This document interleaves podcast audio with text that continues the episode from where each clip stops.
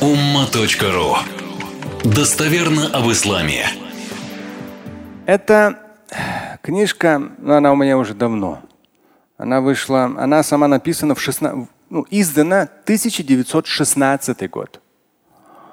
Ко мне она попала примерно в 90-м году, как раз 86-й, 87-й, 88-й. Я тогда читал, ну тогда книг не было на русском, я читал на старотатарском, дореволюционный. И когда в 89-м эта книжка вышла, то уже перестройка началась, и как раз примерно в 90-м она у меня оказалась. Поэтому такая вся уже пожелтевшая. Я посмотрел здесь, я немало, э, мне здесь второй год, 2002, это уже когда имамом стал, тут какие-то моменты цитировал. Но тогда в 90-м, когда я ее читал, я много не понимал. Потому что здесь написано на старо-татарском, это ладно, это арабские буквы. Но в том числе и богословский язык татарский, в нем очень много турецких и арабских слов. То есть уже когда я ее перечитывал некоторые отдельные моменты, я читал. В 94-м, 95-м я намного лучше ее начал понимать. Резаудин Фахреддин – это один из э, очень светлых умов. Он такой, э, ну, татаро-башкирская культура, там, там царская Россия, Советский Союз. И он, даже если посмотреть в Википедию, он за несколько месяцев, он много лет был э, муфтием ЦЕДУМ, Центральное духовное управление мусульман. Э, ну там Советский Союз был. И он в 1936-м, насколько я помню, умер, буквально за несколько месяцев до массовых репрессий именно имамов и богословов. И в его период, конечно, количество общин очень сильно возросло, когда он был муфтием. Тогда был Кавказ, была Средняя Азия в Советском Союзе, и вот была европейская часть и Сибирь. И он как раз вот по этой части он был. Но не просто формальный, как бы, а у него было много книг. Э, вот одна из них это Джавамиуль Келим.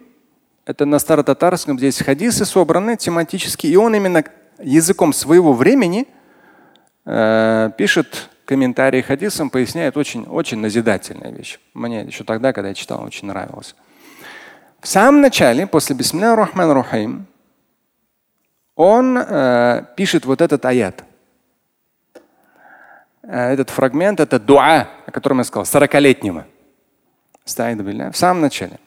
رب أوزعني أن أشكر نعمتك التي أنعمت علي وعلى والدي وأن أعمل صالحا ترضاه وأصلح لي في ذريتي إني تبت إليك وإني من المسلمين.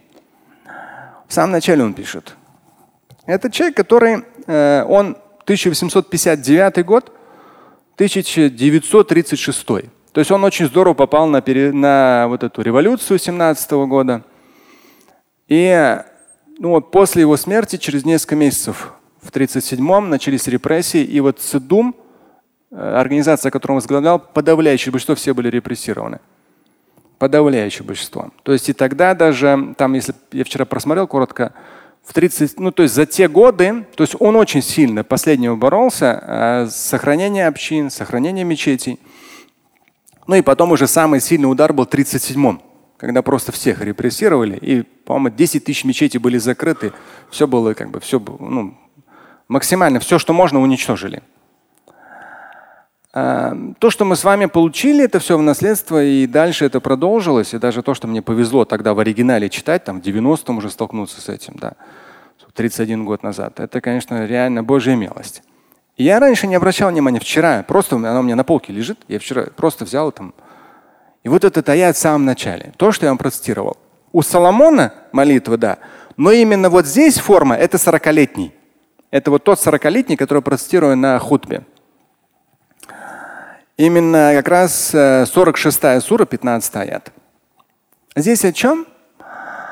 Робби, Господи, аузиани, внуши мне, да, благослови меня быть благодарным Тебе за то, что Ты мне дал, моим родителям. Благослови меня делать хорошее, которым Ты будешь доволен ну, аслих, то есть дай свое Божье благословение, чтобы мои потомки были верующими, да, аслих, были хорошими людьми. И не тупту илейк, я каюсь пред тобой, я один из мусульман. Это прямо как раз этот аят. Он его поставил в самое начало. И здесь в начале он пишет очень мощно. Может быть, это для меня понятно так настолько, я не знаю. Но прошибающие слова он пишет. Может быть, я это смотрю сквозь определенные вещи. Да, возможно. Ну и э, сколько там, дня два-три назад я э, Помните, я говорил, один мой э, близкий товарищ, он у нас в Совет Улема входил. Это, конечно, очень мощный удар по моему сердцу, моему ощущению. Но я сам себе говорю, Шамиль, ты гражданин Российской Федерации. Это твоя родина. Какие бы подлые люди ни были, ты не имеешь права ничего плохого думать. Ты должен развивать, созидать, делать хорошее. И потому что человек 18 месяцев просидел в СИЗО, очень много усилий было приложено, очень много, в том числе и моих. И, и мне даже сказали, Шамиль, зачем ты это сделал? Ты как бы ну, себе на всю жизнь навредил. Я говорю, неважно. Я просто вот взял и все положил, все, что я могу положить написав письмо и Путину, и прокурору, и начальнику ФСБ, и Миниханову. Даже мне сказали, что ты ждал? я просто говорю, ждал, чтобы если это что-то нехорошее, чтобы все-таки на местном уровне этот вопрос подняли. Но, как мне хорошо сказали, то есть да, сейчас у нас не 37 год, но если что-то зацепили, то уже не отпустят. Поэтому мы наняли самых лучших юристов, адвокатов, очень дорогих. Они сказали, мы расшибем все в дребезги. Все расшибли в дребезги аргументов вообще не осталось. Человек вообще не виновен. Его все равно посадили на шесть с половиной лет. Нет, не бесполезно. Нет. Это не бесполезно. Это очень полезно. Я гражданин Российской Федерации. Это моя родина. Я не имею права даже думать, что это бесполезно. Зачем мне дается мои, мои силы, мое время – в том числе постарался финансово участвовать, или мои деньги, зачем они мне даются? В первую очередь, чтобы я свою родную страну делал лучше. Не обновлял машину или костюм или часы. Не загорал где-то там или здесь, а моя родина. И вот как раз он, муфти тогда, в те годы, 36-м он умер, в 37-м всех репрессировали. Я даже сегодня попросил, я говорю, есть там, я календарь видел, у нас Э, Дом РФ, Духовное управление мусульман Российской Федерации, в прошлом году я вам говорил, у меня на кухне как раз это было. Там прямо имамы Московской соборной мечети. Репрессирован 37-й, репрессирован 37-й. Огромное количество людей были репрессированы. В том числе имамы соборной мечети, тогда той самой деревянной, в 37-м. По всей России десятки тысяч. И тот же самый Резаудин Фахрадин до самого последнего момента. Представьте себе, с 17 -го года по 36 -й он только долбил от него зависящее, чтобы общины оставались, книги печатались, чтобы люди могли молиться, чтобы люди могли изучать. Он не испугался. Он делал от себя зависящее. В этом его очень важная миссия мусульманина, муфтия, гражданина тогда Советского Союза. Только так. Четко и ясно. То есть для меня эти дни, когда я перенашивал все это, вынашивал в голове, для меня был очень важный хадис. Молите Всевышнего, говорил пророк Мухаммад, и вы должны быть уверены в том, что он вам ответит. Я должен на всех уровнях, если имам, который цитирует аяты и хадисы, если я не буду верить в то, что можно что-то изменить, то как тогда я буду читать проповедь? Я просто буду пустышкой деревянной. Нет. Мы должны верить. Мы же говорим о всемогуществе Всевышнего. С одной стороны. С другой стороны, мы должны включать все наши ресурсы. По его ситуации мы все ресурсы включили. Очень много. И мы поняли много что. И нам сказали интересные вещи. Но это моя родина. Это моя родина.